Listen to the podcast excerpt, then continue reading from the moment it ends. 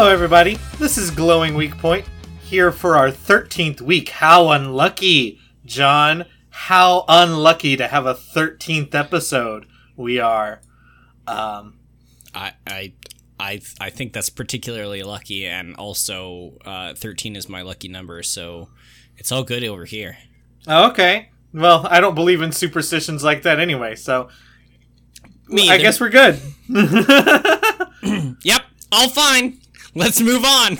um, instead of instead of uh, doing a long extended joke at the start like we usually do, um, I wanted to uh, bring up this itch.io bundle that's going on right now until I think like really? Saturday at midnight.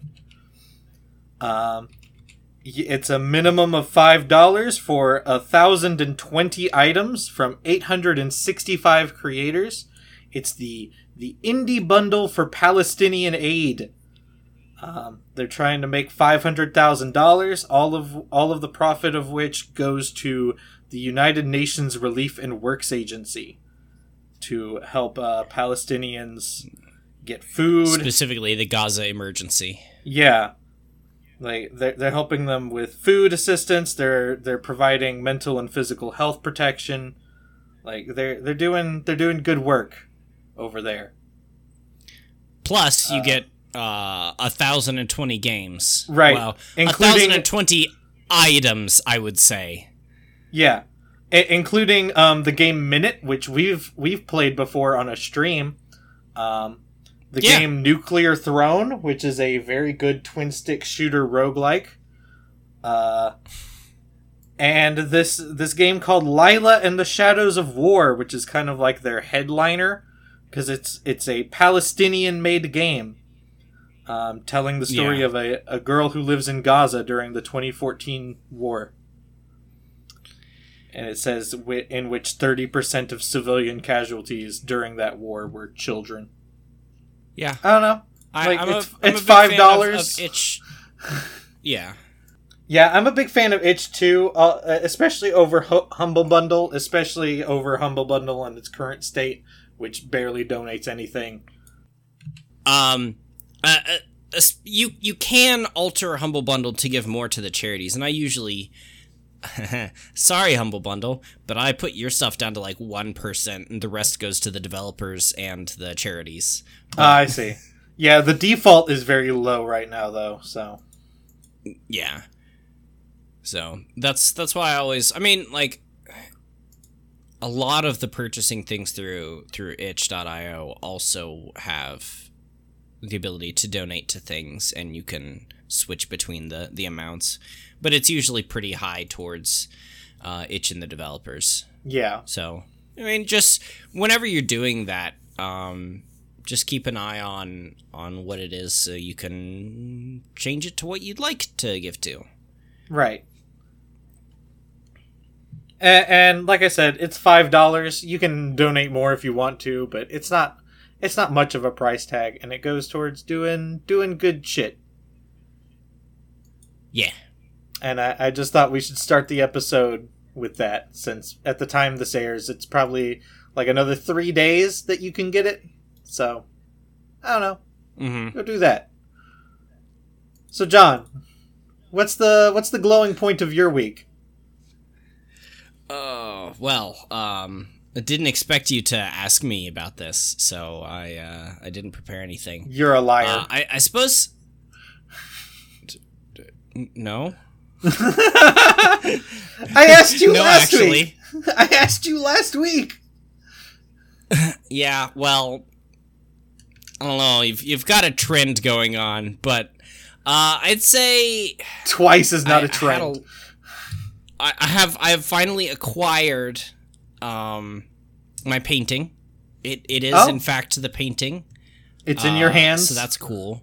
It's in well, not currently, but I- I have Metaphorically. possession of it again. Yes. right.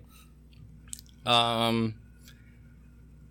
uh, at the same time, like I had a really good stream the other day. Really enjoyed uh doing it. I've for the past few months, I have been learning a new live switching software. Like, like Uh, a, basically, basically the way TV works, where Like cable you- TV? you pu- yeah, like I can I can live switch in other feeds. Uh, I'm I'm I've got the way we're doing this. I've I've got the the game feeds of of three to five other people, and I can just just switch them in whenever I want, and switch to just cams, switch to web pages, and just just really really automatically mm, beautifully do this stuff. I mean, it costs a lot, but it's it's a really powerful software that I've been learning, and I had a great stream the other day, just just switching back and forth between uh, some segments of of our uh, a vodcast I do. Cool. So yeah, what about you? What's y- the glowing point of your week? Um, I mean, m- see, this is the problem I have with this this segment. Uh, most of the the best points of my week were game or this book that we're doing later related.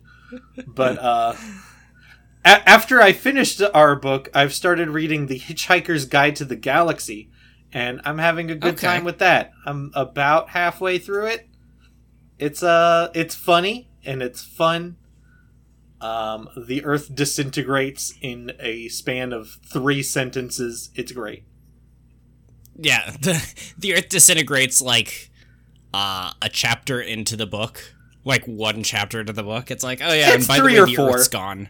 Yeah, and it's like there was a terrifying uh, uh, silence. There was a terrifying noise.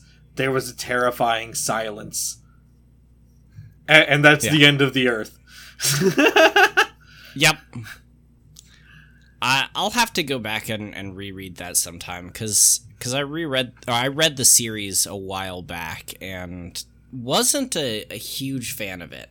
Like there were there were there were funny jokes and stuff, but in all, I just I, it didn't catch me. Um, there's a, a what what's caught me the most so far is actually the parts that are like excerpts from the Hitchhiker's Guide to the Galaxy, like the the fictional book within the book. Um, Yeah. like the the segment where they talk about the babel fish, the fish that has um, evolved in such a way that it feeds on the brain waves of the creatures around the creature in which it inhabits. So instead of like sucking energy off of you, it sucks energy off of other people, and it does this by like uh, like attacking the um, the center of their brain that allow uh, allows for languages and stuff like and, and so it it allows you to both um, understand other languages and have other people understand your language. Yeah. and i don't know that's crazy. Um, and then the the way the uh, the book goes like um, some some scientists say that this is proof of the non-existence of God, and, and then there's a little conversation between man and God about how God says like, um, "You can only have faith in me. I will never provide proof that I exist." And man says, "Well, the babel fish is such a uniquely convenient organism that it does prove that you exist." And God says, "Oh, I haven't thought of that," and pops out of existence. And then man, uh, man goes on to uh, d- die in front of a pedestrian crossing after saying that black is now white. Yeah. and then immediately follows it up with most people think that this line of reasoning is fucking stupid. Yes. uh yeah no i like i like books that that do that sort of thing where they have like a a canonical book within the book and you get excerpts of that right. um honestly like my my favorite version of the princess bride is the book I keep and meaning to read came that. first it's so good I've, i think i i think we own two copies of it just because like we independently bought it and then we you know like my my wife and i you know obviously live together now and so we have the two copies and we're like mm, no no we want to keep both of these like Right.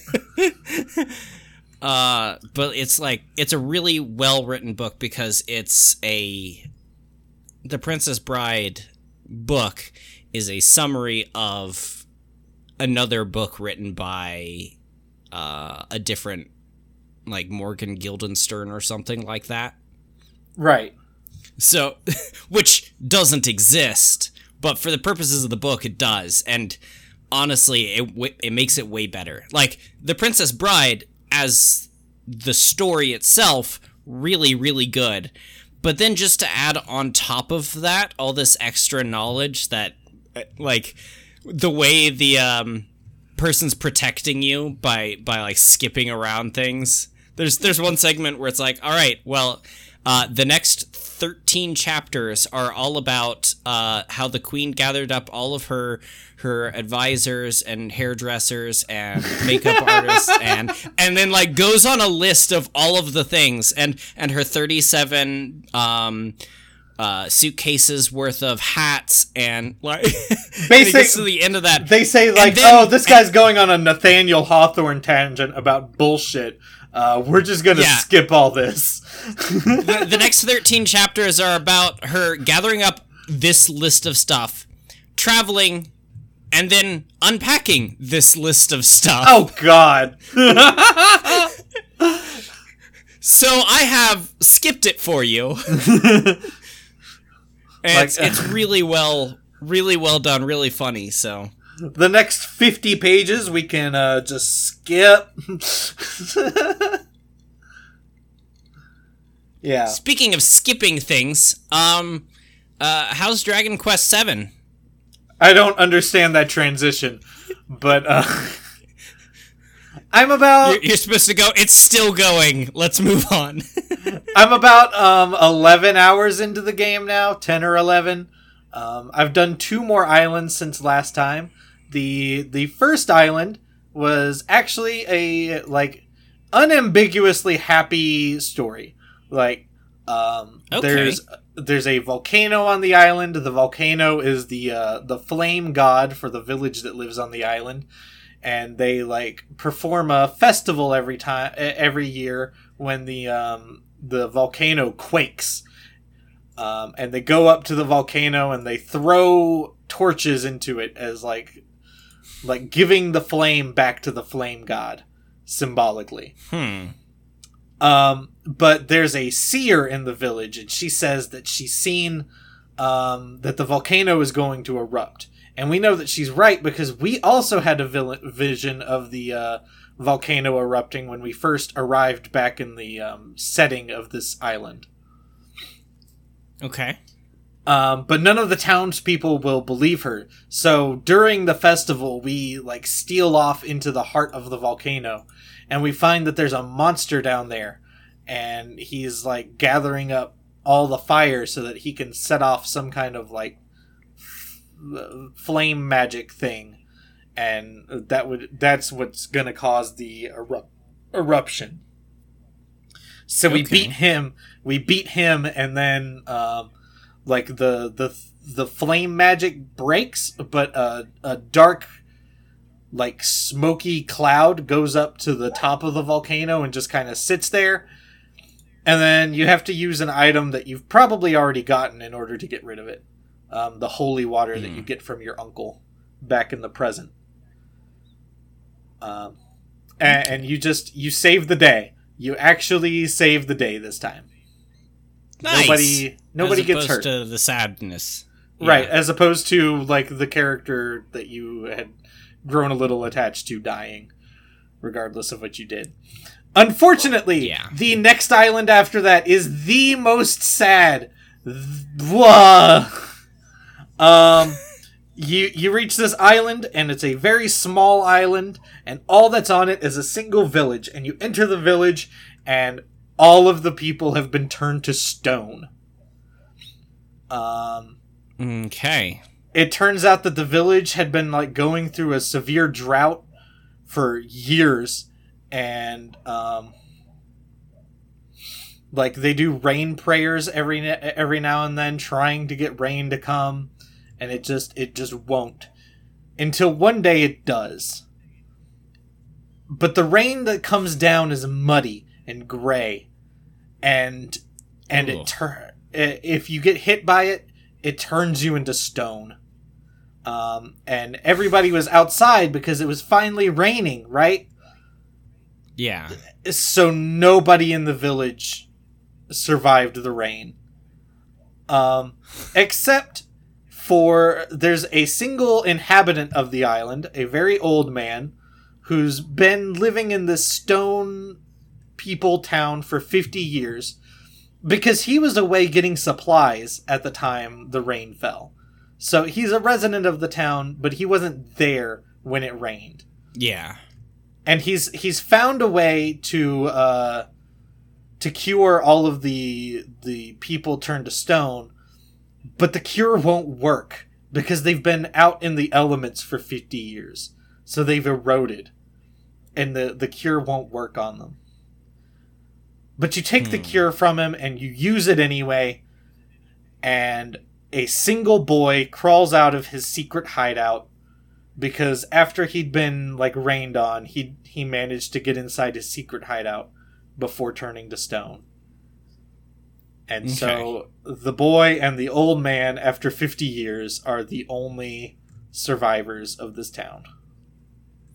And let me guess, you can't unturn them to stone. Um, I do not believe so. So far, it, it- Okay. it's not possible. And you go back to the Okay. present, and the town just no longer exists except for one old dude again, um, who wants to rebuild the town. And this is this becomes the uh, like bravely default kind of like village building portion of the Ah. game. Like you can find people Okay. in the world and like they'll be looking for a new place to go and you can direct them towards that town. Okay. Yeah. I don't know. It, this game is mostly fun to talk about the story because, you know, the combat is mostly just. Right now, Crap. especially, it's very just Dragon Quest games are crap. Yeah. Oh, actually, there was a third island that I did. Um, the third island was a town where all the people had been turned into animals, and all the animals had been turned into people. Um, uh, a monster that they had fought like ages ago, and that the White Wolves had sealed away, has been released, and he's he's done this to the town. And you go and you defeat the the guy and there was a, a a boy chained up in the um in a barn in the town and he helps you seal the thing away but he f- he forces the the boy to stay a boy forever because the boy was not a boy he was a wolf who had been turned into a person. And now he's Okay. your party member. He's your party member now. His name is gabo. Ah, Gabu. gabo. Gobble gobble All right. Well, I played Destiny 2. Uh, Of course you did. Nothing particularly happened except for story stuff and um the-! The, story. Yeah. Um. you you hate the person even more now. The the racist person. Basically, is what's happening. Uh, the donald Uh, trump yeah, the the one she she sent. Although maybe she didn't do it, it's just people that were going based off of her rhetoric. So she caused this to happen, but she didn't necessarily order someone to do it. did they Um, invade the capital basic no no the uh, no no i said she didn't tell them to do it that was actually spoken in words you should go do this. This was not. Um no uh several of her followers uh snuck into the refugee camp uh at night and blew up all their supplies. Shit.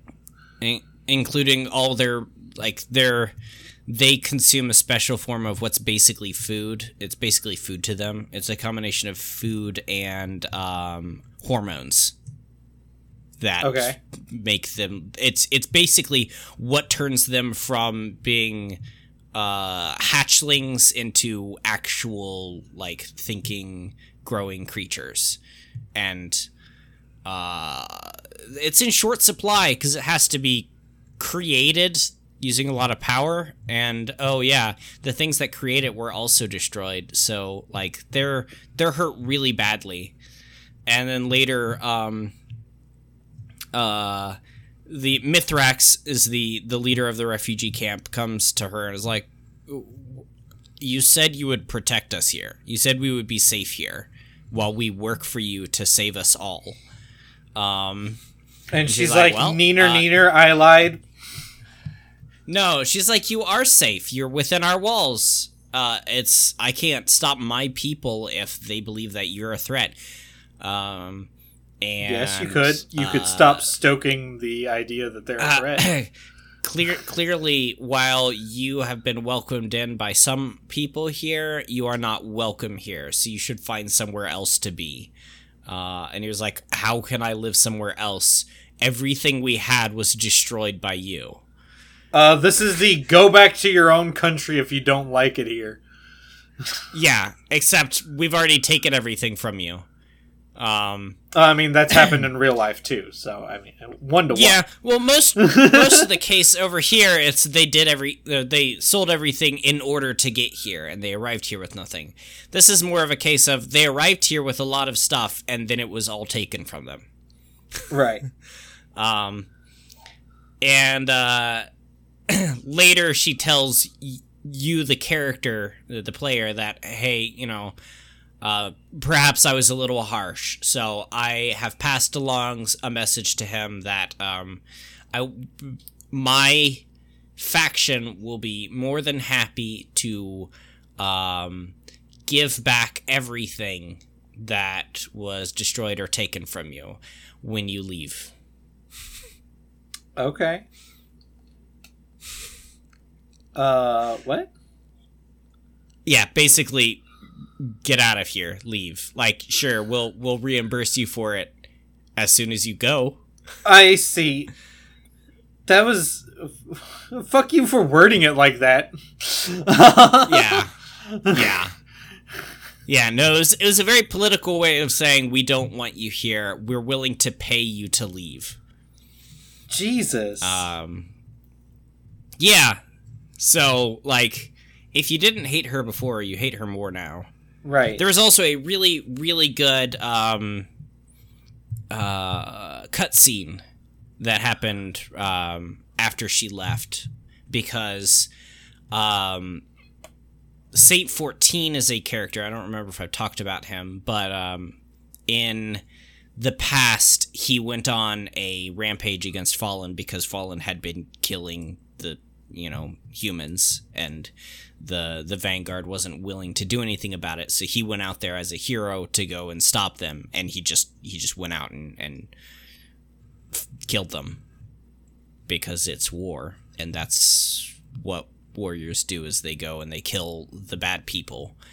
Um but he's still alive and um the uh he he's he talks to Mithrax and he says, you know, for years your people like ate our babies and and were our monsters. You you no, like literally some fallen would eat human babies. oh, you told me about Uh, that. yeah. Um and and of course like these people, like this the House Light, which is Mithrax's house, uh never did that. But you know, it's it's fallen. They're all fallen are the same, you know, paint with broad strokes. I mean, can I can I say though that I feel like Bungie did muddy the waters with their um, like real life comparison by having the Fallen actually be like some parts of them actually be baby eaters, because like the whole thing that happens in real life is that people lie about these people and say that they're awful. Um, Yeah. but but Well, in Destiny, in- in almost Destiny every 2, sub- like some in of them almost did every babies. subset in in in almost every subset in real life there are monsters in that group like the the I mean, the true. worst forms of of every um uh, of almost every uh like just broad strokes that you paint a, a group by are had have been on some level true. Now it's usually like three people of a group of millions that did these terrible things. And that's why it's it's bad to paint everyone with the same stroke. But, you know, on some level, yes, these people were bad. But um but like these these particular Eliksni, not fallen, because fallen's a uh, a racist term. Uh, the, uh, that you've been using the, this whole time. well, yeah, because I, whatever. um, uh, like weren't weren't ever those monsters, but like the fallen in general were monsters. Uh, so Saint tells him like you can't expect people to be willing to live with their monsters, and and so Mithrax is like, let me tell you a story about living with monsters, and he tells a story where where he it's it's a cutscene where it's beautifully animated and it it it talks about how in years past uh, they lost their traveler, uh, the big floating ball that gives us power, and they when they went searching for it, uh, they uh, found it out of reach, and a monster was sent to them. And the monster would kill Fallen. It would uh, uh, pierce them on his uh, helmet. It would drag them into a bubble and kill them in there. It would uh, beat them to death, crush them to death with its bare hands. And even if Jesus. you killed it, it would come back to life.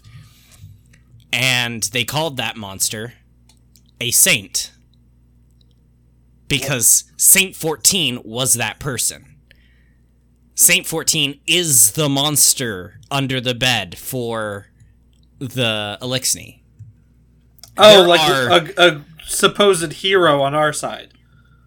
Yes, a supposed hero on our side was the the monster that you tell the kids is, you know, be quiet or else, you know, the boogeyman's gonna get you. Wow.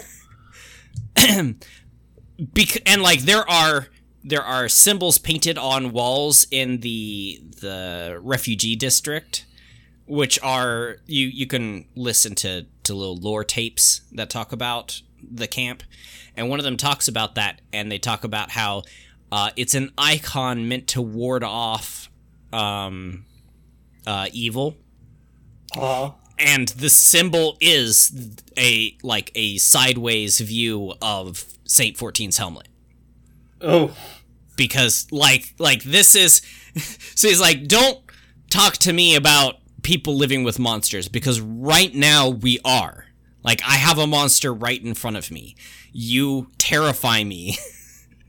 and yet we are asked to live here with you. Like we're we're doing way better than your people are. um which I thought was important to show that like like yes, clearly this other person is a racist and evil and we should like I can't wait for the end of the season where hopefully we get to kill her. I know at the very least she's going to get cast out of the city, but I I would love to be able to kill her. Um or or at least have her killed. Let Saint kill her or someone. That would be a great, you know, growth of his character or something. Oh, um, Saint 14. But yeah, uh, I I would I would be happy if he turned around to be protecting the fallen and you know the Eliksni instead of fighting them, or at least these particular ones, because um, that would be great growth of character and and it would it would be well written. Um, but like there's there's that plot line going where yes she is bad but there's also this other subplot that I really like, which is the one that's yeah, both sides have committed atrocities. Like war happened. Yeah. And and war never ends well. uh, yeah. So, yeah. I mean, it, the the story's uh, really good. Re- really well done. That's good. What What's this other game on your list? Crown Trick. I don't remember it. Um, I mean, maybe you haven't seen it. Uh, I think it's a pretty recent game to come out. It's a it's a roguelite uh, dungeon crawler, grid based. Um, it's one of those like mystery dungeon style games where you you move around and every time you move, that's a turn for the whole dungeon. So nothing moves unless How you is this a How is this a roguelite that just sounds like rogue? Um, because it does it, it does do the thing where like you come when, once you die, you go back to like your little hub base, and any people you've met along the way are in your your little base, and they can give you upgrades to like your elixirs and stuff. Um, yeah, like uh, So I guess it's it's it's an attempt to take a rogue like like a, like a direct rogue like and make it roguelite. right. It Yeah. sounds cool. Yeah, it's it's really fun. Um, the the weapons are all different. Um, so, for example, uh, even even if they look similar, they're different. So there's there's spears which can attack two spaces in front of you and penetrate enemies, right? And then there's also um, staves which also attack two spaces in front of you, but don't penetrate. However, they give you a higher um, skill power. Like your skills will deal more damage. Um, Okay. s- swords will attack the three grids in front of you, like not in a line, Yeah. but in a in a hor- horizontal to you. Yeah. So Like a swipe. yeah. Um, daggers attack directly in front of you. Um, axes attack all around you, like uh, every Mhm. square in a three by three around you. Um, like every every weapon feels different, and they they all give like varying degrees of attack or, um, blah blah blah blah blah S- skill power. Um, some of them specialize in one or the other. Some are more balanced. Yeah. I Uh, imagine daggers give you a whole lot of skill power. I haven't used daggers yet. I've seen them, but they've never been better than what I have. So I've never taken a dagger yet. Uh, Okay. Hopefully, hopefully I'll be able to take them going forward. I've only done two runs of this, and I just got the ability to add more weapons to my starting room. So instead of having just two available to me, um, I'll probably have like three or four. I don't remember how much I upgraded it. Okay. Is this only on Steam or is it on other things too? As far as I'm aware, it's only on Steam. It might be on Switch. I feel like I've Ooh, seen it. Switch. Yeah. It's on Switch. Yeah, so you can play it on your Switch. Um, the That the big how I would get it. the big selling point to me is there are mini bosses on each floor that you can fight. Um, and once Mhm. you beat them, you unlock their familiar for the rest of your game. Like not that run, but the whole game. Okay. And each familiar gives you two powers, and you can have two familiars equipped at any time. Um, the the powers are like um, the first one you get in the tutorial is like a fire breather dragon kind of thing. So you can shoot fire out three spaces in a line in front of you, or you can put an explosive bar- barrel down, and that's good for like you set this down and then you move away and then you blow it up. Yeah. Yeah, you, you like bait the enemies around it and you blow it up. It's good for that. Um, there's a King Octo that I've been using. He he shoots poison out in front of him in a line four spaces, and then Ooh. And then he does this big poison attack across like I want to say it's like an a seven or eight by four square or rectangle rather. Um, and it does damage, but it does extra damage if an enemy is already poisoned. Okay. Uh, yeah, so it's it, it's a very strategic kind of game. Like you set up status effects and then you try and take advantage of them with other skills later. Yeah. It looks fun. I don't I'm not a huge fan of the aesthetic. I like it. Like the, I, it's got a strong art style. It might not necessarily be to everybody's taste. Yeah. Uh, I just I just like games that look not like other games, so it works for me. yeah. I don't. I don't have to have everything be the same, but I, uh, it's not my art style. Yeah, I get that. Lastly, I played Donkey Kong 64. Speaking of Um, not fun, Yeah, speaking of not fun, um, I I completely finished two worlds. Yes, two worlds are 100% done. so what the, what does that put your percentage at right now? Oh, like 18 to 20%. It's Oof. it's still really low. Yeah, cuz it's only two two that are completely finished. How many The worlds are in this one- game? 8 maybe?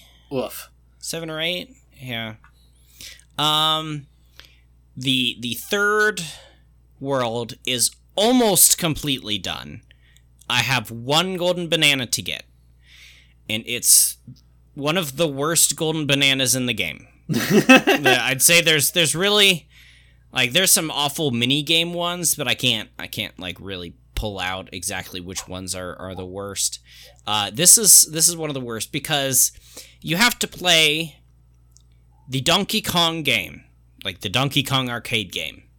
Oh, no. It's it's just it's just you pull a lever and then now you have to play the Donkey Car Donkey Kong arcade game.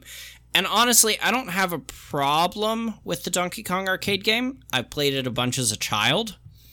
Uh what I have a problem with is to get this, you have to beat four stages of it on one life. And technically you can earn a second or or more lives by getting I think it's 100,000 points is what you need. Or maybe it's 10,000. It's 10,000 points. Um, so you have to get 10,000 points in game, and you get points based off of collecting things. There's three things in some of the worlds that you can collect. Um, there's you can jump over obstacles, and that gives you like 100 or 200 points. And then finishing the match fast gives you the bulk of your points. Like a time So there's, like- kind of thing. Yeah, it's there's 5000 bonus points at the beginning and then like every second that goes down by a 100.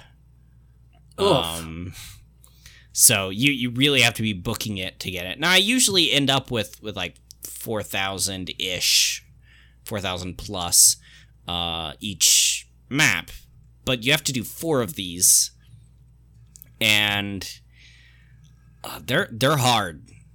I mean, like they're it's it's an old arcade game. It's it's tough. Um, All right, it's designed to suck quarters out of you. yeah. And, Why are you putting this in a game like- that doesn't suck quarters out of you? And it's not like I could just put in another quarter and keep going. I have to start over from the beginning each time I die. And yeah, you have you have four four levels to go through, and then once you beat the the fourth level, you ha you you get the golden banana. But here's the worst part of it, because I'm going for um, greater than hundred percent. I also need to get the um once you beat it you have to play it again What? to get the to get the Nintendo coin. Oh my god. There are two coins in the game. There's the Nintendo coin and the rare coin, and both of them are from playing old arcade games. Uh, and for this one, you have to play it again. You have to play through all four levels, except they changed the random number generator that controls the game. So Okay. you have to relearn the maps. So Oh, it's the same no. maps, same maps, but the barrels come down in different orders, and they don't always do the same thing. Whereas Jeez. currently, like there's there's a small chance that something could change during the course of a um uh a, a run. Like there there are some small random changes that can happen. But in general, it always follows the same pattern. I I could I could build a um uh, an AI to play this for me, and it, it could learn it and beat it. Um, but yeah, it, it gets it gets real frustrating when that changes and there's uh, it, yeah, I don't look forward to it. I I tried it like nine times, did not succeed to get the um golden bananas. So that that'll be my next stream is me playing the worst part of Donkey Kong 64 for 2 hours and then quitting. Oh man, I'll have to see that one. I have to. I want to I want to see you not get the golden banana after playing it for 3 hours. uh, Just getting progressively more drunk and angry as as time goes on.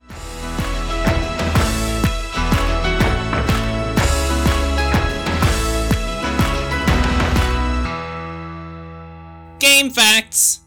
This week we're talking about Turok. Oh, uh, yeah.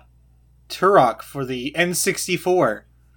Um, Turok Dinosaur Hunter is a FPS developed by Iguana Entertainment, Acclaim Studios Austin, wherein the title character Turok is a time traveling warrior who fights dinosaurs. It's kind of in is- the name, except for the time traveling part. Right, it's it's just it's it's such a cool premise for anything. Uh, It's it's Doctor Who meets like uh that that comic book character who exists in the like prehistory time. Whose name I oh forget. well. Uh, I don't. I don't know what you're talking about. Right. Turok. Turok in the game is a, a modern character, like a modern day. Like he, he was in the 1900s or Right. Yeah, late. yeah. Uh the the concept is based on a comic book of the same name written by Gaylord Dubois and takes place in pre-Columbian North America in the Carlsbad Caverns, New Mexico area and doesn't involve time travel at all. Wait. No time travel? Nope. Nope. How dare they? he's he's just a pre-Columbian Native American who stumbles into a hidden valley that has dinosaurs, and he tries to get out. Well, you know what? That's still cool, actually. yeah. He and his brother, because he has his brother with him too. So when you say pre-Columbian, you mean Columbus. Yeah. Okay. Because Colombian makes me think of the country Colombia. It's also it's also before the country Colombia. right, which is not in North America, though, which is confusing. After a series of revamps and license transfers, it was finally acquired by Acclaim Comics, formerly Valiant Comics, who reimagined the name Turok as a title and gave the no- now modern day time traveling main character the name Talset. So, uh, has Yeah, this- Valiant Comics done anything else? Uh, quite a few things. It was um, it was a big name back in the day. Uh, Yeah, I- I feel so like I know it. nowadays. Um, you're probably not going to recognize any of the names from it. It was like Harbinger, Magnus Robot Fighter, X-O Manowar, Shadow Man, uh, E.T. Eternal, or no, e- Eternal Warrior, Rai, Archer and Armstrong. Okay, Their, their main thing was uh, Magnus Robot Fighter. they're they're a genre publisher like not a like superhero like big big publisher but like more of a dynamite no, most- kind of thing No, most of those were uh, in the same universe. Uh, it's the Valiant universe, and and it's it's a superhero sort of thing. It Oh. was created by a bunch of ex Marvel employees who tried to buy Marvel when it was being sold. Like they they worked at Marvel. Marvel was selling. They got a bunch of investors to help them buy it, um, so that they could maintain control. But they were the second highest bidder. Someone else bought it but like they had all this this money built up and they had all this talent and they're like well let's just make our own stuff and so they made valiant I see. Uh, Those names this- did not sound like superhero comics. oh yeah well they are um, yeah they they are um, okay.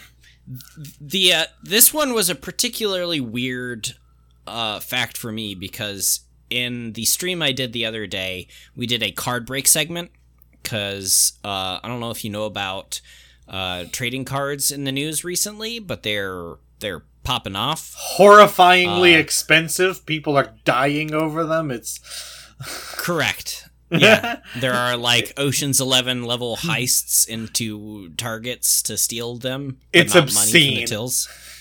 Um, so to cash in on this uh, craze, we did a card break on our our stream, but it's like next to impossible to find trading cards right now. Uh, because Target won't sell them, Walmart won't sell them, uh, comic book stores aren't selling them. Um, you know this actually explains a lot why like exactly when I wanted to start collecting Yu-Gi-Oh cards again, all of a sudden I could not find them in Walmart anymore. Yep, because Like I started picking up Yu-Gi-Oh safe. cards ages ago, like during the middle of the pandemic. And Yeah. the only place I could get them was like hobby shops. Yep. Uh, Target and Walmart do not sell them anymore for fear for their associates' lives. Uh, Millennials destroy valid- valid everything. fear. uh, but to do this, I went to my local game shop or local comic book store, and uh, they had in a display case a like ten packs of Valiant era trading cards, and I was like, I don't know what these are. I've never heard of Valiant uh, comics, but I got them because they were literally the only comic books or little, literally the only trading cards I could find. And you just um, wanted cards. I just wanted cards. I mean, ideally, I was looking for um, trash cards, like not not even um, like baseball or or Yu Gi Oh or stuff like that. I wanted cards like they used to do for like movies. Oof. You know, they they'd make like the um, there there's like uh, the Lion King trading cards and stuff like that. yeah, that No, terrible nobody shit. cares. Nobody cares at all. But but that's why I wanted that was because nobody cared, and it's funny to do things that nobody cares about. Um, but yeah, this was the only thing I could find, and then today researching this, I was like, oh, holy cow, Turok is is uh uh a a Valiant Comics um product. Not originally, but it, it became it. Wow. Um, anyways, that was that was the aside. Okay. Turok was the first game published for the N64 by a third party, almost a full year after the N64's release. I feel like the N64 wasn't a big third party console, like, at all. No, not. I mean, like late I in know its the life, games- it, it it became more. I know the games exist there, but I feel like most of the ones people know and care about are all kind of Nintendo first party things. They're all first or second parties, like like rare. Every rare game that was ever made for the Nintendo 64 is a uh, smash hit, and it's a second party game. Right. So, Because they were working like Donkey Kong 64. Yeah, Banjo Kazooie, Banjo Tooie. Uh, uh, Conker, uh, GoldenEye, Perfect Dark. Like every single one of them is, is a flawless game. Anyways, move on. uh, the cheat menu for Turok only contains consonants, but the codes represent phrases such as infinite lives, translating as "for those that truly suck." But also included cheats later made famous in GoldenEye, such as Big Head mode, as well as entirely graphics altering cheats such as Disco mode, environment textures rapidly cycle colors. Oof. Quack mode Yeah, renders at incredibly low graphics settings, or pen and ink mode, mode, essentially wireframe. So, two things before you say anything. Um, for those that truly suck is some really that's really shitty. Like it, Oh, there's there's there's a lot of shade being thrown in all of the um uh cheats. like uh, uh, that might just be like today looking backwards, but it's like today that that wouldn't fly. People would be like, "Yo, what the fuck?" Like people just want to play the game to play the game. Some some other ones include real men don't cheat. Um cheaters never prosper. Uh let's see. You cheat Uh, like a dog. You have no shame. You ought to be ashamed. How can you live with yourself? Okay. That does it. You suck. They're assholes. but there there there are other things like um all right so there's the show credits cheat which just shows the game's credits um f- is feed them egos What does that do? um it shows the credits Oh, I thought that was a different cheat. no no feed them egos is the name of that cheat Wow. is to show the credits. Um, uh, the big cheat that uh, enables cheats for invincibility, spirit mode, all weapons, unlimited ammo, unlimited lives, full map, big head mode, and level and boss warps. It is uh, on the eighth day God created Turok. That's just the all-round cheat. Just I want everything Yeah. right now. yeah, unlimited ammo is bullets are your friend, uh, so on. Um, my other thing is that uh, disco mode should be renamed to epilepsy mode. Yeah. That's uh, that's terrifying. Why would you ever do that? That is an attack. okay.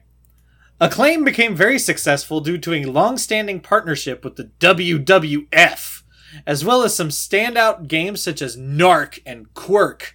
Although while both of those games were developed by other companies, Rare and Atlus respectively, they made control they maintained control over the characters and concepts in the West. Narc. Yep. Including Max Force.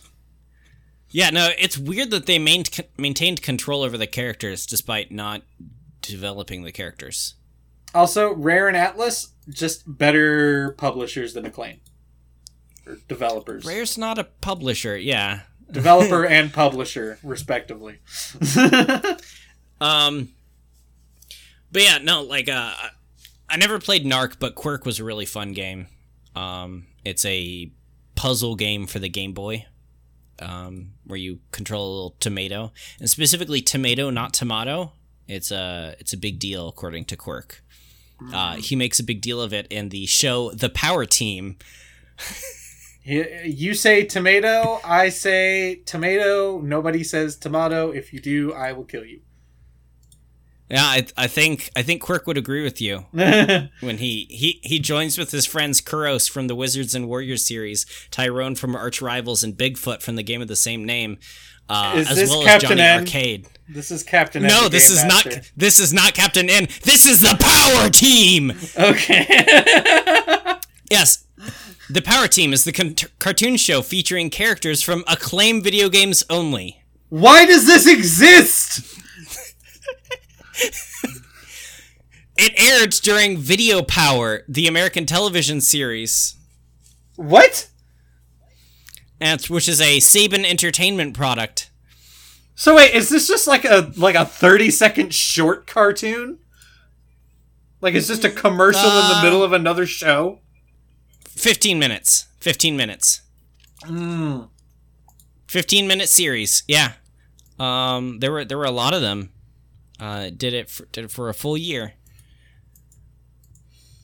You know, maybe Yeah, Acclaim should have held on to that money instead of making a cartoon show.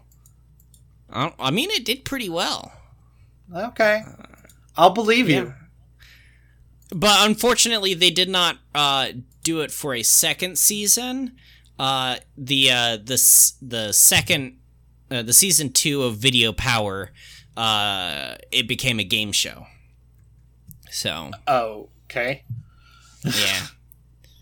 So, but yeah, no, it's it was it was a a animated show based off of characters from the Acclaim uh, franchises, despite the fact that uh, let's see, Max Force from Narc, which was uh, originally an arcade game by Williams, ported to the NES by Rare. So not Acclaim. Uh, Kuros Right. from the Wizards and Warriors series, originally created by Rare. Kwirk from the game of the same name, originally by Atlus. Tyrone from Arch Rivals, originally by Midway. And Bigfoot from the game of the same name, developed by Beam Software. So they didn't make any uh, of these Monster characters. Truck. No, not a single one of them. But Acclaim made the show. It's an Okay. Acclaim show. And apparently an acclaimed show. Yeah. Hey! Despite their success with those games, they also published Space Jam, Cutthroat Island, Batman Forever, Stargate, and many more. Acclaim Studios was nearing bankruptcy until Turok Dinosaur Hunter pulled them out of it. So I actually have played the Stargate game for Genesis, which I assume is the one Me too. they're talking about. Um, well, technically, I I played the Super Nintendo version of it, which is functionally the same. Right. That game sucks. Oh no, it's awful. it's it's it's horrible. Uh, as are the rest of the games on this list. I I had um I I had Cutthroat Island for the Super Nintendo, and it's it's not a good game. No. It's just not. I mean, I would like to play Um, Stargate again just for like nostalgia, but that was that's all it would ever be. That would. It's, yeah, no, I've I've played it a number of times. It's, like a shitty bad. platformer. Yeah. they I mean they they produced a lot of of movie tie tie-ins and stuff like the Alien trilogy, Oof. um Iron Man slash X-O Manowar and Heavy Metal, uh X Men Children of the Atom. Uh, looking through the rest of these, is that what I think it is? No, that isn't. Uh, uh, Dragonheart Fire and Steel, based Oh. off the movie. Oof. Not Uh, Dragonheart. But like at the same time, oh, the Judge Dredd, Scooby Doo Mystery, Oh well, Judge and of Dredd course- is just quality. and of course the uh, the the, uh, the ever good uh, let's see, the Adventures of Mary Kate and Ashley. Mary Kate and Ashley get a clue. uh, Mary Cat, Kate and Ashley Pocket Planner. Mary Kate Mary and Kate Ashley, and Ashley Magical 16. Mystery Mall. Yeah, Uh, we had we had yeah. fun No, looking there's- through the acclaim list of games. Yeah, but at, at the same time, they they had some some games that really made it big, like Dead or Alive Two, or um, Turok. see, I had Turok. that was that was produced in house. Um, they produced a lot of NBA and NHL stuff. Um, NFL. Which is just gonna sell no matter what because people like Yeah. sports stuff. All Star Baseball '99. Uh, they got to produce or publish Myst Oh wow, uh, for the PlayStation, I think. there's their money. No, maker. Sega Saturn. Myst for the Sega Saturn. Never I mean, mind. Myst was a Myst was a huge name, but yeah, no, Sega Saturn wasn't wasn't exactly. I was, Despite having I was uh, like, oh, Myst. Sega Myst uh, the Itchy and Scratchy game, like there, a lot of these things were were big name games. Uh, they they published Mortal Kombat 2 for the SNES, Genesis, PlayStation, like all the games, all, Go all off. The, the platforms. yeah, uh, they they published Mortal Kombat, the original one. Like they they they had Double Dragon 2. They had a bunch of really really big names that they published, but then they also chose to do the RoboCop 3 video game Yikes. and Man, do you remember when they made sequels to RoboCop and forgot what RoboCop was about? no, I don't. Uh, unfortunately, Turok both giveth and taketh away, as the poor reception of Turok Evolution, that's the PlayStation 2 one, right? Uh, let me double check. I think so. Um, PlayStation 2, GameCube, Xbox, Yeah. Windows, and GBA. Uh, the fifth and final acclaimed Turok in the series is considered to be a large contributor in Acclaim's bankruptcies, here with a capital B. They tried to come back twice and failed harder, to the point where Yeah, electronic gaming. bankruptcies. yeah, Multiple. the point where Electronic Gaming Monthly named their annual Worst of Video Games award after the villain of Turok Evolution, the Tobias Bruckner Memorial Awards. Yeah. Turok Evolution has like a human for a villain? Yeah. Well, no, they usually do. Oh, really? I Yeah. I've got to be honest. I've never played a Turok. I've seen people Uh, play them, but you know, you see somebody play it, and you're only seeing them kill dinosaurs.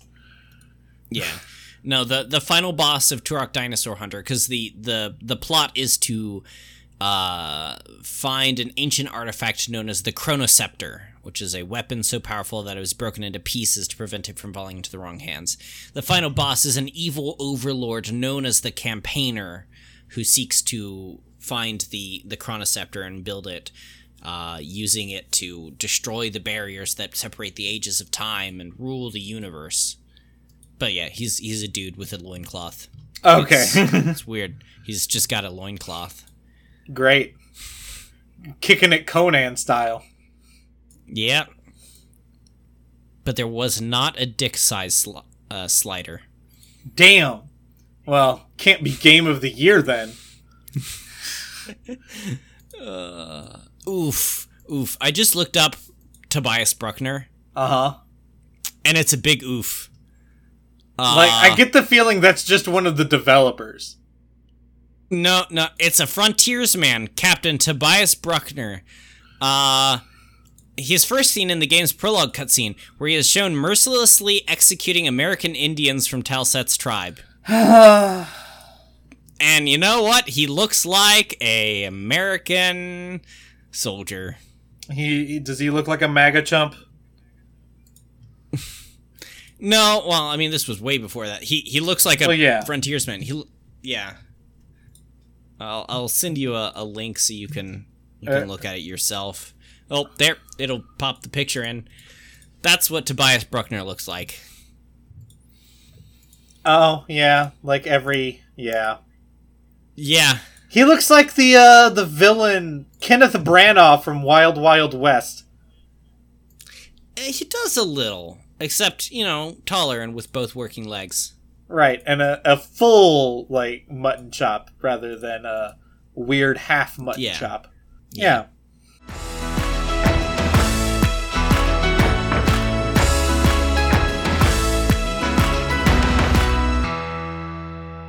Okay, John, we're doing a new thing this week. We're we're getting Yes, to we it. are. Uh, this was this was an idea that we had on air because we do all of our production meetings on air. Apparently, um, Oh, speaking of, speaking of, uh, since we're gonna do that, since we're just gonna talk about that, I I have two suggestions for for the um, title of this episode. okay, Uh, suggestion number one is the Tobias Bruckner Memorial episode, fair. and op- uh, option number two is um, uh, Glowing Weak Points book club. uh, vetoed. Veto. But, uh, okay. Okay. But Tobias Bruckner Tobias Memorial episode. That's that's a good one. That's on the table. Okay. Speaking of, uh, hey, this is the first uh, first episode where we're doing the Glowing Weak Point book club. Um, Light novel club. it's a okay. I, I refuse Whatever. to ever do anything other than a light novel here. It- light novel is a book. So fair, but it's a book that takes place over ten books. yeah, yeah, yeah, it's true. uh, So the book we read, as we mentioned last week, is Reborn as a Vending Machine. Uh, subtext: I now wander the dungeon. Um, No, wanna- it's it's just us a, comma. It's not it's not it's not a subtitle. That's the whole title. Um, Reborn as a vending machine. I now wander the dungeon. I, I feel like it should be a a, a subtitle, but Uh, I have the book in front of me. It's it's a comma. me too. Me too. you got a physical copy of it? See, That- course. It's so good. So you, do you want me to start on the recap? I love the the titty pictures in the front. Oh yeah, There's, like- there's some like- there's some there's some A Page, class page titties up in the three and four. Page three and four. There's just with with some some hair tastefully draped just over the nipples, and that's it. Yeah, yeah. Wow. Yep. I wonder who drew this, or I wonder who wrote this. They must have been really horny. Spoilers. They were. if if the right. picture if the hold on before I start the recap, if the pictures were not here in the front, the horniness of this book would be severely like buried. Like the lead would be so buried as to be almost imperceptible until you reach Yeah. the point where the book just goes full horny. It's it's well over halfway through that it it just it's like, oh yeah. By the way, you're a horn dog now. Like. I think that was the Um, point where I messaged you saying that uh this book what, what did I say? say. Th- Yo, this book is fucking wild and yet somehow also a pretty perfect encaps- encapsulation of both things I love and hate about light novels. yeah so so i as reading through this you know i i just i took it all in. This is this is by the way my first light novel i've ever read. Great Uh, choice. a great thing to start with. Yeah. Uh i i put down four page numbers to to go back to and and talk about about things that i i felt needed to be touched on. But why don't you give us a a quick recap? All right. So I'm gonna I'm gonna read this recap that I wrote, and John, you can intervene or interject rather at any point you want if you want to talk about something or make a joke. Um, Reborn as a vending machine, I now wander the dungeon, starts as you would expect. A vending machine otaku is crushed by a vending machine flying off the back of a truck at 60 miles per hour, having attempted to catch the large metal object with his bare hands.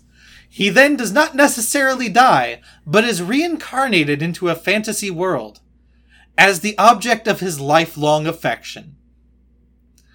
Things don't start out great for our boxy friend, however. He pops into existence by the side of a lake which, it quickly becomes clear, has little in the way of visitation.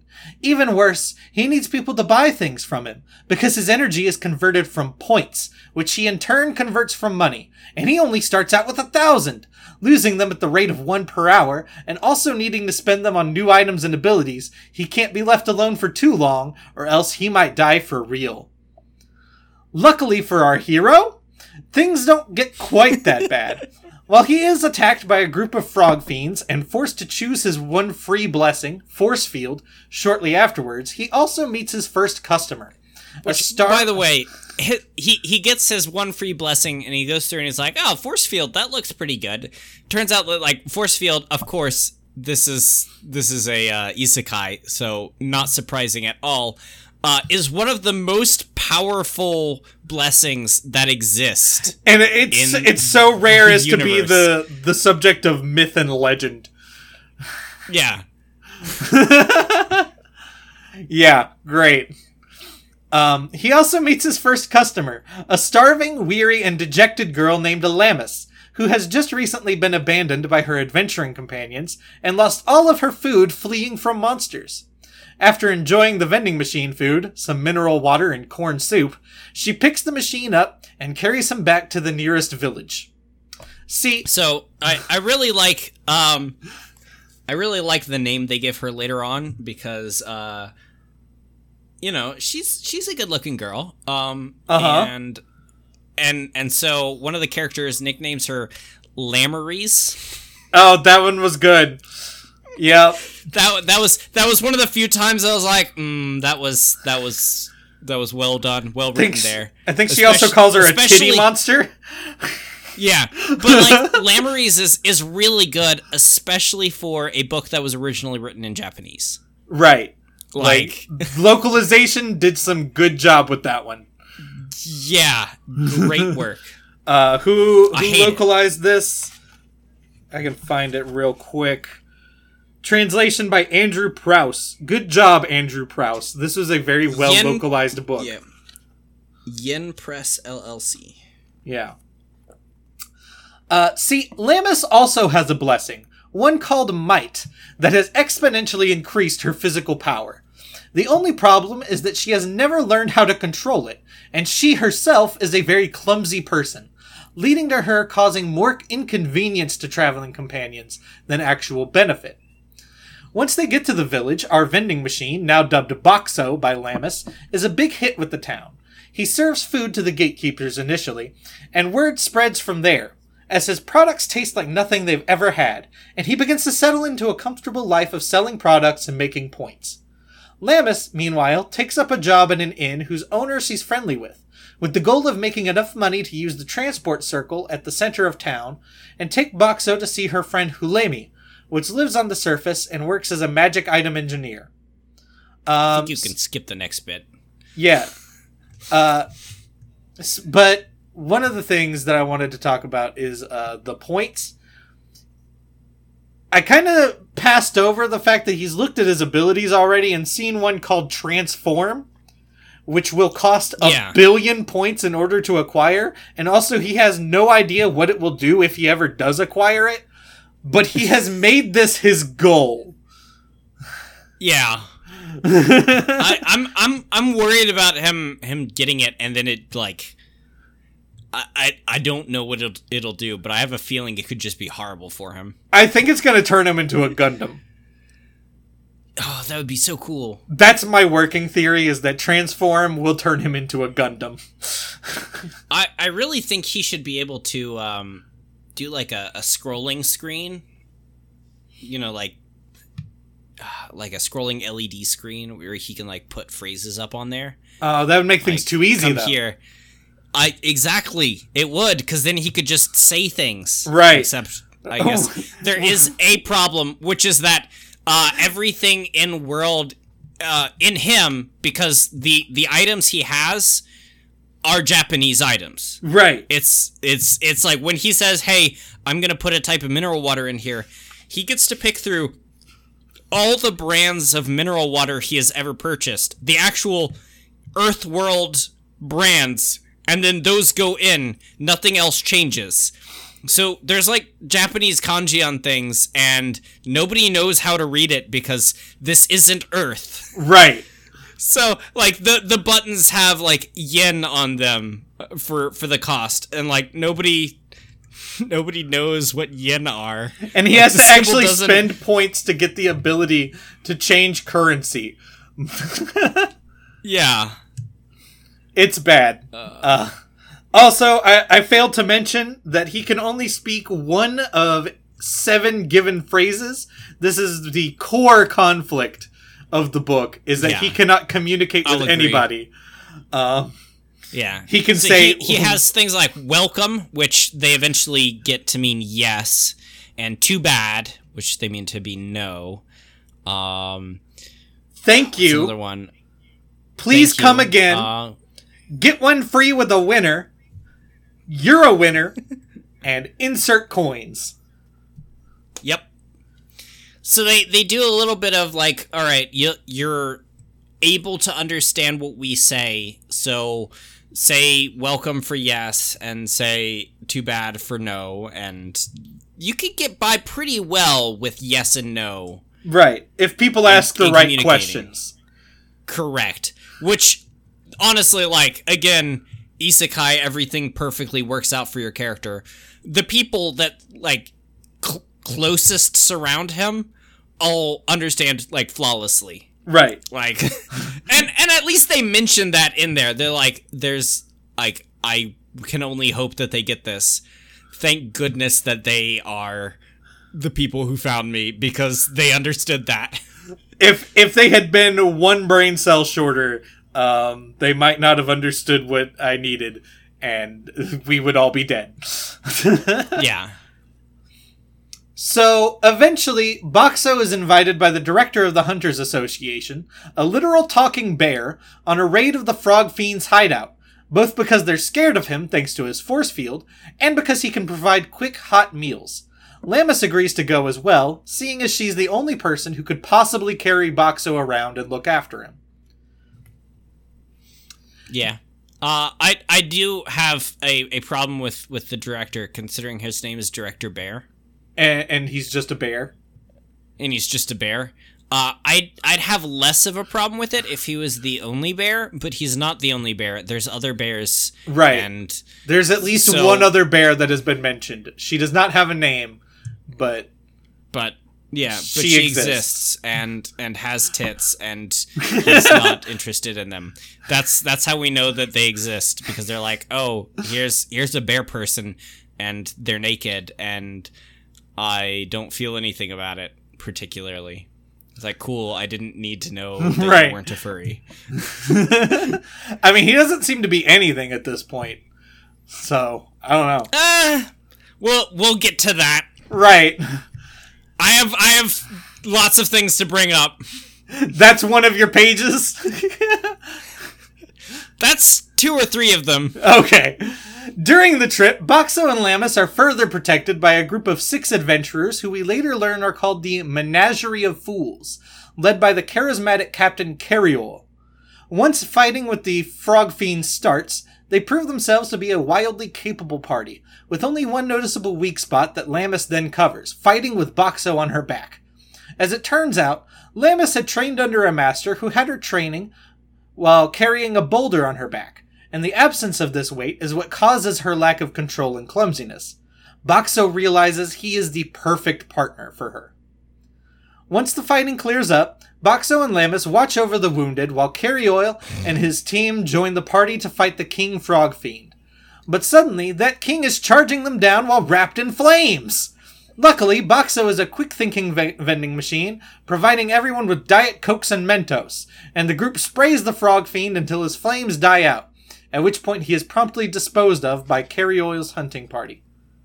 Um, John, did you ever come to a conclusion on how to pronounce Kerioyl's name?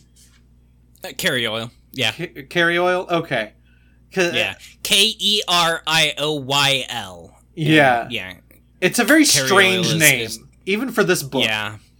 It, it took me a while to come to that conclusion. Like carry oil, I guess. Carry oil. Mhm. I don't know. Uh, back in the settlement, they discover that while they were gone, the settlement was attacked by a giant two-headed snake, apparently the natural predator of the frog fiends.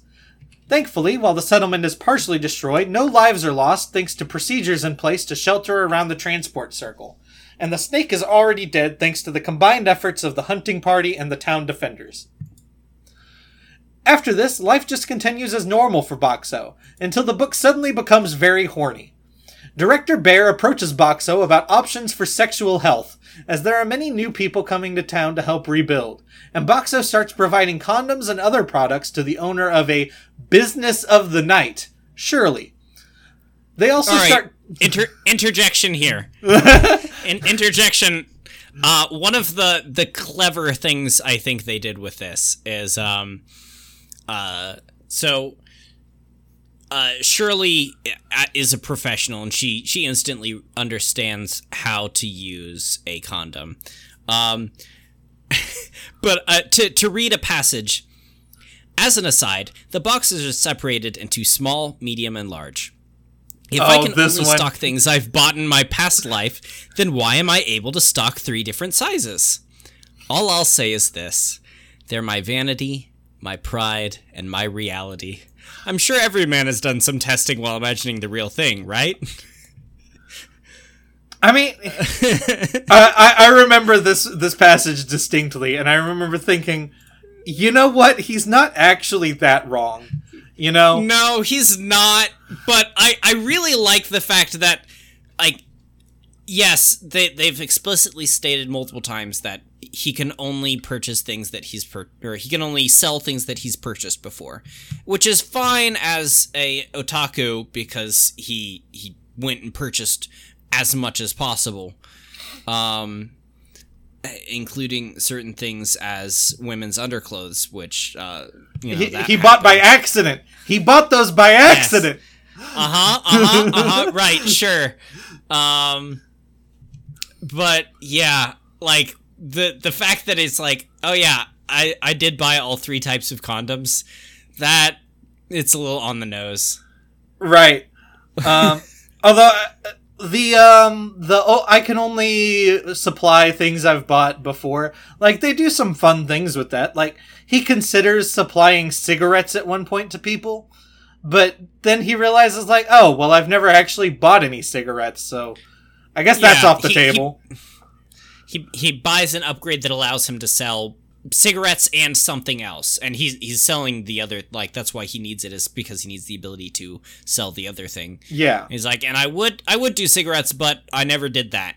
I think it's actually the condoms. Yes. like it's selling boxed products like condoms and uh cigarettes. Probably probably. Yeah. they also start testing out uses for boxxo as a kind of surveillance camera as he's gained the ability to change his paint job and can blend into his surroundings very well after that, we're on a fast track to the end. Boxxo is kidnapped, having not taken some clearly suspicious people seriously until it was far too late, and they cart him out to some ruins far away from the settlement.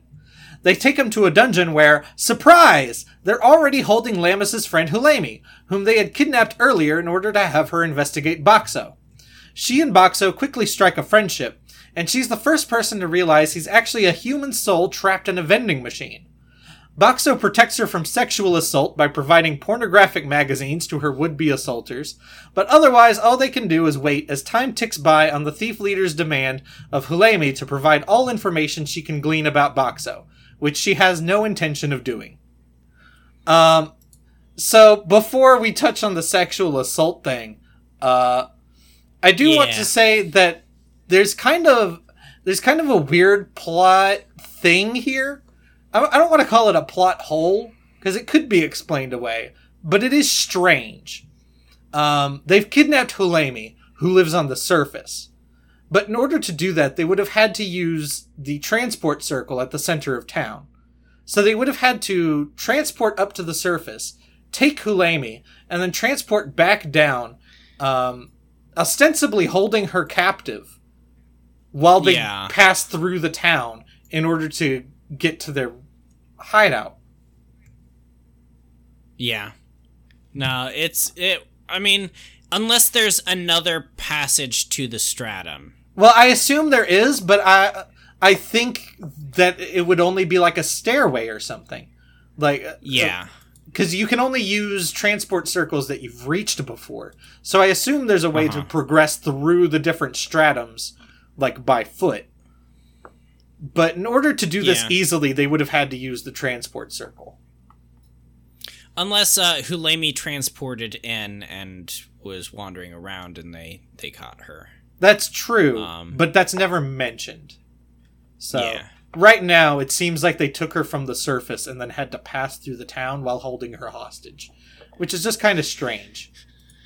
Yeah, I agree. Um, as for the sexual assault scene, I don't feel like that needed to be there. No, I don't either. Uh, there, there's several things that I don't think should have been included in this. It's, it's just a weird addition that didn't really accomplish anything aside from revealing that he purchased pornographic magazines. Like, right. I, I guess, does it humanize him more, or does it like I, I don't understand plot wise what it accomplishes for him aside from like I, I guess it's kind of realistic that yes if you have an attractive girl someplace and you're a bunch of scumbags someone's gonna be an even bigger scumbag.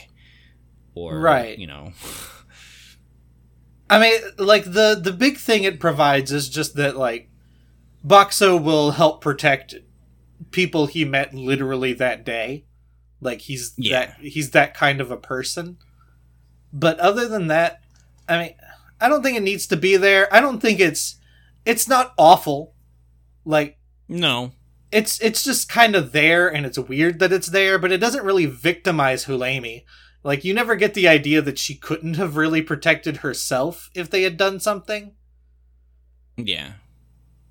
Um I don't know, it's just weird. Luckily Yeah. for them, they don't have to wait that long. Sounds of an attack on Wait, did I read that part? Yes. Uh, no. No, I mean the part right before this. Um, Oh. They don't have to wait that long. Sounds of an attack on the Yeah. ruins reach their ears as Lammis has raided them searching for Boxxo. Unluckily, her extreme strength sets off magic dynamite in the storeroom above their cell, collapsing the ceiling onto them. Boxxo shields Hulemy with force field, and things easily work out where he can do so in- indefinitely, and eventually Lammis uncovers the pair.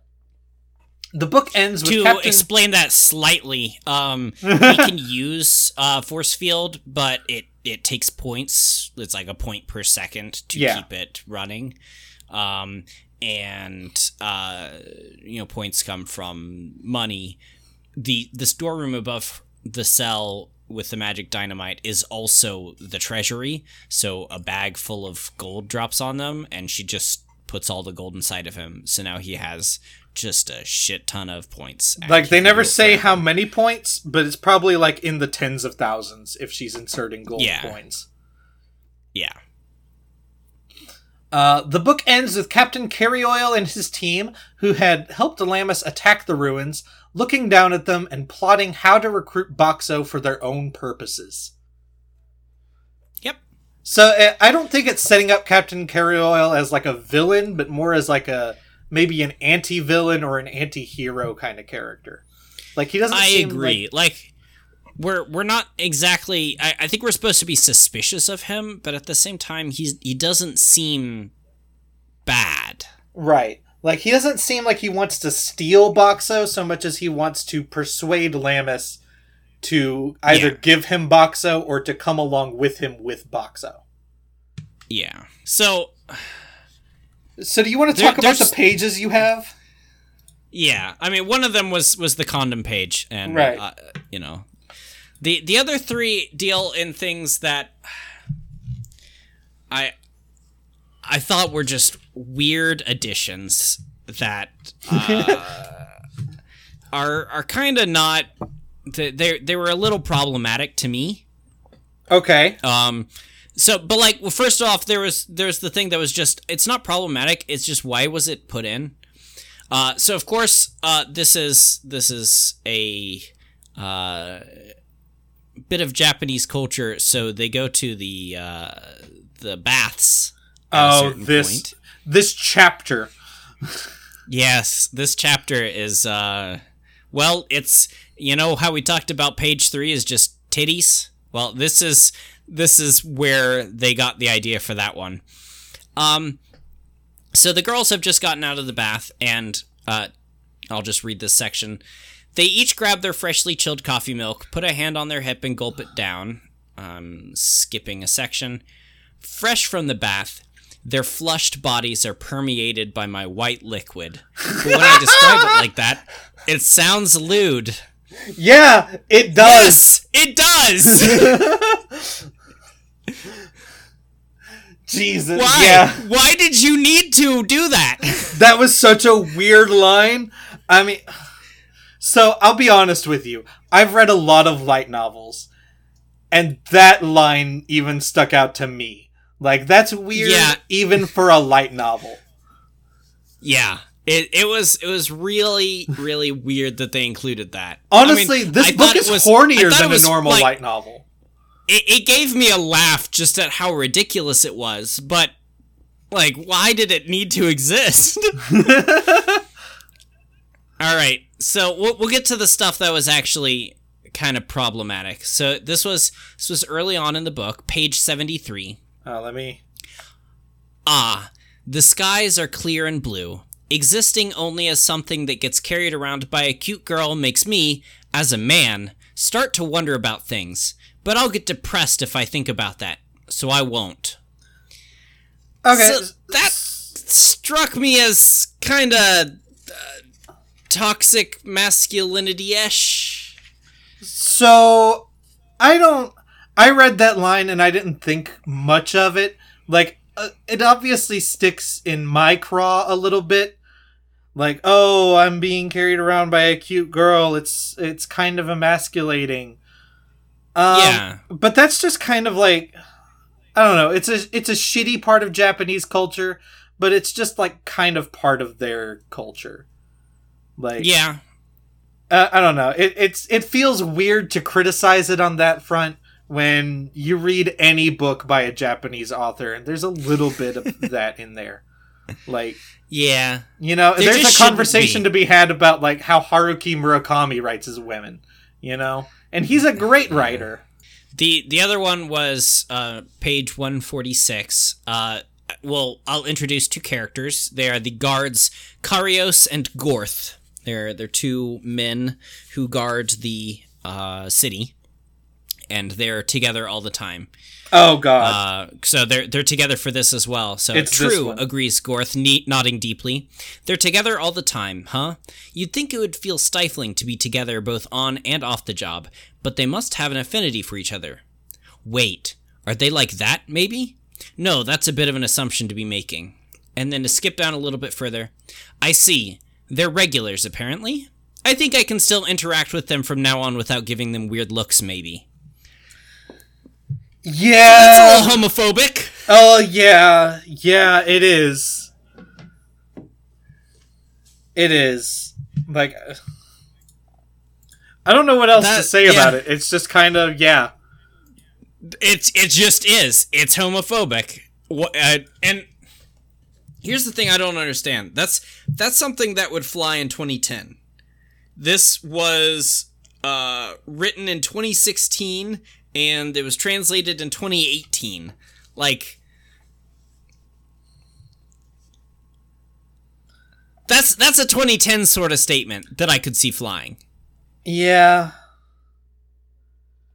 like maybe a- 2012 or 13 at the latest but like in general culture it became less okay to say things like that. It's a it's a it's a weird thing to include when you could have just not. yes.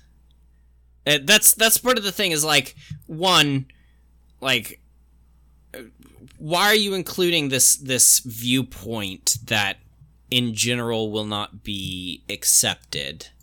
And two like it accomplishes nothing. Like you you could you could have left it just completely up to the viewers and some of the viewers would have gone oh cool gorth and what's his name are are um you know gay lovers clearly because they're together all the time. That's that's my head canon of this.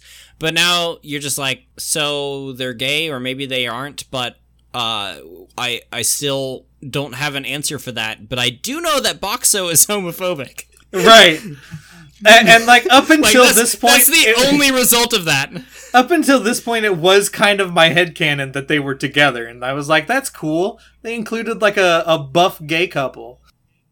Yeah, and, and that's that's the weird thing is that at the end of the segment, you still don't know.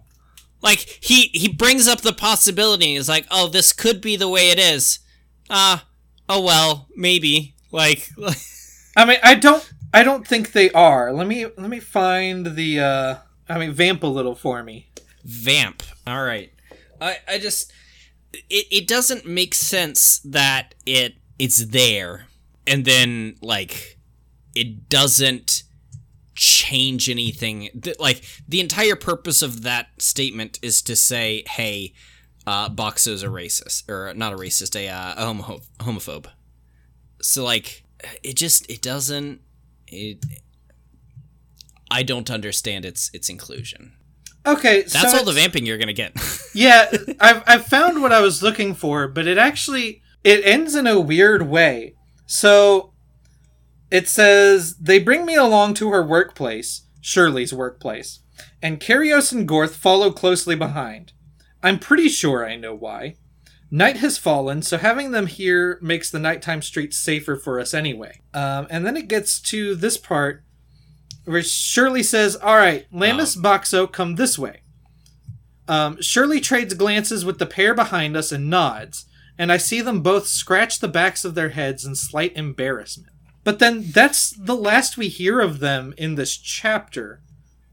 I thought Yeah. I thought that they like walked off or something, but they it doesn't say that. Yeah, well, I mean, the the story doesn't follow them. It, yes, I'll agree. It it does make it. It provides a tiny amount of of point towards them maybe having been to Shirley's place before, but I mean, they could be embarrassed for any number of reasons. Right, and it, it doesn't It's- even it, it doesn't even if they have if they go and they hire a prostitute, that does not mean that they're not also a couple. Yeah.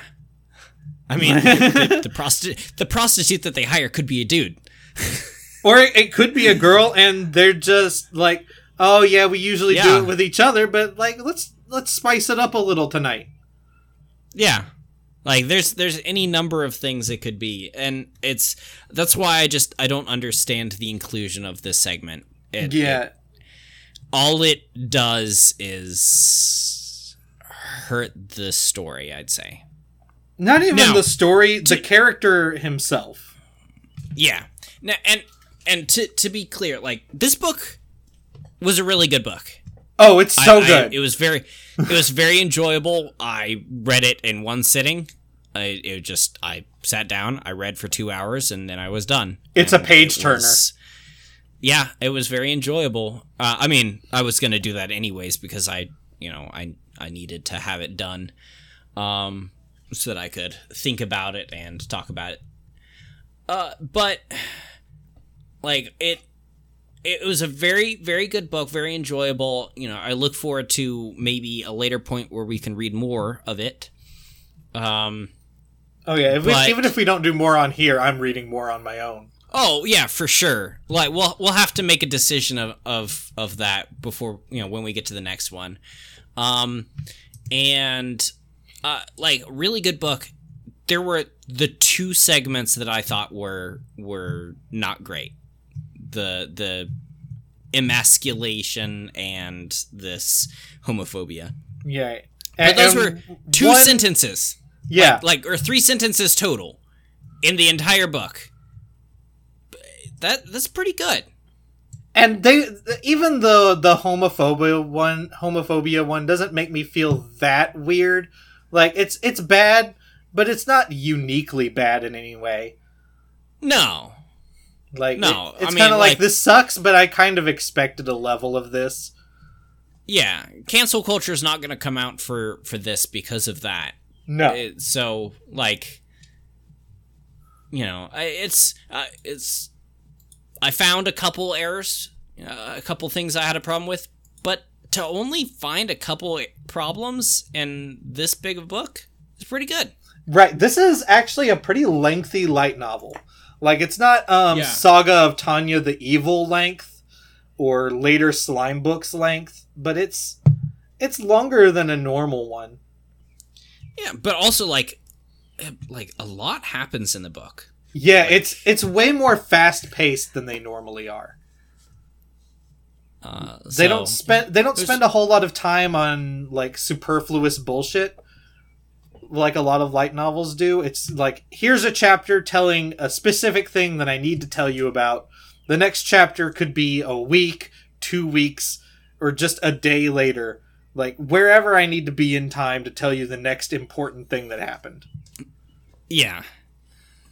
Uh, which is fine because like all the stuff in between doesn't really matter a whole lot. Just as Nope. you know, you get to you get to the next thing that matters. Um. All right, uh, and and actually that makes it feel a little bit more real because it, things aren't happening like exciting things aren't happening every moment. No. That, that just that's not true. Whereas a, a lot of Japanese media does have like, all right, we're gonna go to the next town, and then every step of the way along to the next town, something happens. Looking at you, Whereas- Pokemon. Whereas with this, it would just be like, all right, we're gonna go to the next town. All right, we're in the next town. You know, here's a thing that's happening. You know, like how Or- an or actual it would s- book will tell you, "Oh, we got on a plane to New York." All right, we're on a plane Yeah. in New. Uh, we're in New York. Yeah, yeah, and it, it might not even be like you know we're gonna go to to this other town and then all right, we just entered this other town. I this this book would even go so far as be like, so after several weeks in the new town, I've done like Yeah. do like a, a two sentence catch up on what unimportant stuff has happened, and now we're at the the next things that matter. Um, and that's not to say that there isn't in this book any like small stories. Like there's there's lots of of little small things. Like at at one point there's a an old man who comes to uh his place every every morning. And Oh, this story was so sweet. stuff. It was, and at a certain point, he gets a vending machine ability where not not like American vending machine or not. Uh, sorry, art gambling machine. He gets a slot machine. He gets a slot machine, and unlike American slot machines where it's just a slot machine, you put in coins, you do the thing, and you might get a chance at winning. Uh, this is a vending machine slot machine, which is you buy a thing and it gives you once you've bought a thing, you have a chance every time at buying at, at getting a free thing.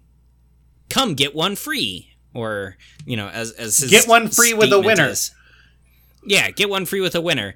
Um, and so you know, I I way prefer that over the other form of slot machine. Because at the end, you're getting something. Right. Um, and there's no extra cost to it. It's just like this is a fun thing I can do for the community. It provides Now, a little bit of entertainment. I imagine in real life, uh, they do upcharge by, you know, a dime or two, Oh, probably. just uh, you know, like like five percent or or or less, uh, just to cover the cost. My Uh, point is he still, doesn't. That's that's not a huge deal. yeah. and and he doesn't anyways so this this old man comes and uh, when he gets the the gambling part of this the old man starts showing up there a lot especially since there's a a rumor going around that if you get the the free one then you have good luck for the rest of the day. Um which you know is bogus but these things happen. Uh rumors abound. So at the end of this like you know clearly he has a problem you know he's getting to the point where he has a problem with gambling and um his wife catches him and uh you know teasing chastises him and then they go and he comes back later with his granddaughter uh, who he hasn't seen in a really long time because of some. Oh, some, he's family never seen issues her. that showed up.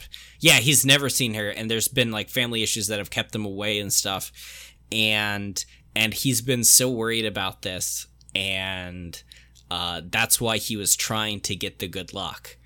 This story doesn't move anything along. This old man doesn't matter to the story. This little girl doesn't matter to the story, and no changes to to Boxxo's uh, abilities or stuff is ar- arise from this. This is really just a story, you know, a side story that that tells this cute story of this old man who's who's worried about uh seeing this his granddaughter for the first time and wants to make it perfect and that's why he's hoping for good luck.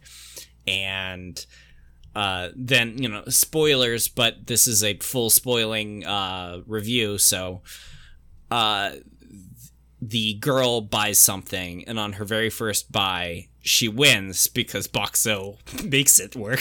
Right, I was like, going to say "I'm that- go- this is gonna work.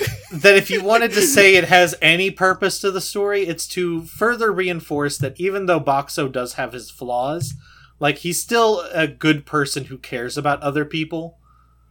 Yeah. And, and he wants to make people feel good. Yeah. And then, you know, of course, the they say, "Oh, you've got good luck now for the rest of the day." But there's not much day left. And it's like, "Well, no, I already had the best luck of the day cuz I got to see you." And you you start crying. you get like one tear in your eye, you're like, oh god. yeah. This is a light novel. Uh, but yeah, it's really I'd say it's really well written and uh, it's it's worth the read and and maybe we'll we'll come back to it. yeah. So what do we want to do now? Do we want to like give this a a, a score. Uh, I don't like scores. I I hate scores. Ugh. Um, I just, you know what? I'll put this. I'll compare this to something else that I think is Okay. quality. Um, I think this is actually better than later slime novels. Um, the Okay. the early the first four slime novels are all really good. Um, I mean, the, like the first two, I think are like the best of the best as far as light novels go. Um, and this one's probably like a step below them, but but better than the later ones. Yeah. And this is this guy's first published um, book, so Yeah, like re- I mean, really I- impressive. I read the afterword, and he was going to Me give too. up on writing if like this didn't work out. And uh, lucky for us, it did. Right. This is it's it's good. Yeah. All right, you got anything else to add? Uh, no, just a shout out to the author's name, Hirukuma, um, and the artist It- Itsuwa Kato, who like does pretty good illustrations. Like, Yeah, they're they're pretty good. Not even just the full colored booby ones in the front, but like the the black and white ones throughout are are are quality. right? Uh, are there black and white booby ones? Oh, there's this one well- with Shirley, Yeah, but I mean, she always has her tits hanging out. So if you're gonna do a picture of her, she's just gonna have her tits out. Yeah. Uh, there's there's another one with uh Lammis and Suori, the the young girl who calls her Lamories. Oh yeah. Is that a titty So- picture? I don't feel like that's a titty picture. I mean, pretty much any picture of Lammis's front is is is it's pretty close. you know what? Fair enough. Oh, here it is. Oh yeah, that's a titty picture for her for sure. Yeah, especially especially since it's got like a a, a top down ish view. Yeah. I mean, not quite fully, but enough. But yeah, it's good art. It's it's good writing. There's some there's some problematic elements, but nothing you can't like overlook a little bit. You know, whether Yeah. it's because of cultural norms or just like I mean, I didn't stop reading. right, like I just, this I, this sucks. I wish you didn't include this, but this this story is good enough that I can keep going. yeah. Yeah.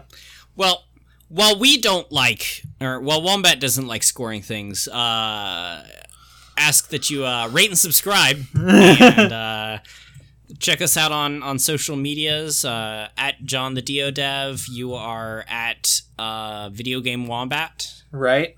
That's also my website, videogamewombat.com, where you can find uh, game reviews once I actually write another one for NieR. Um, If you want to watch our uh, my overly produced vodcast that has no viewers, uh, you can go to twitch.tv slash gentleman's gank.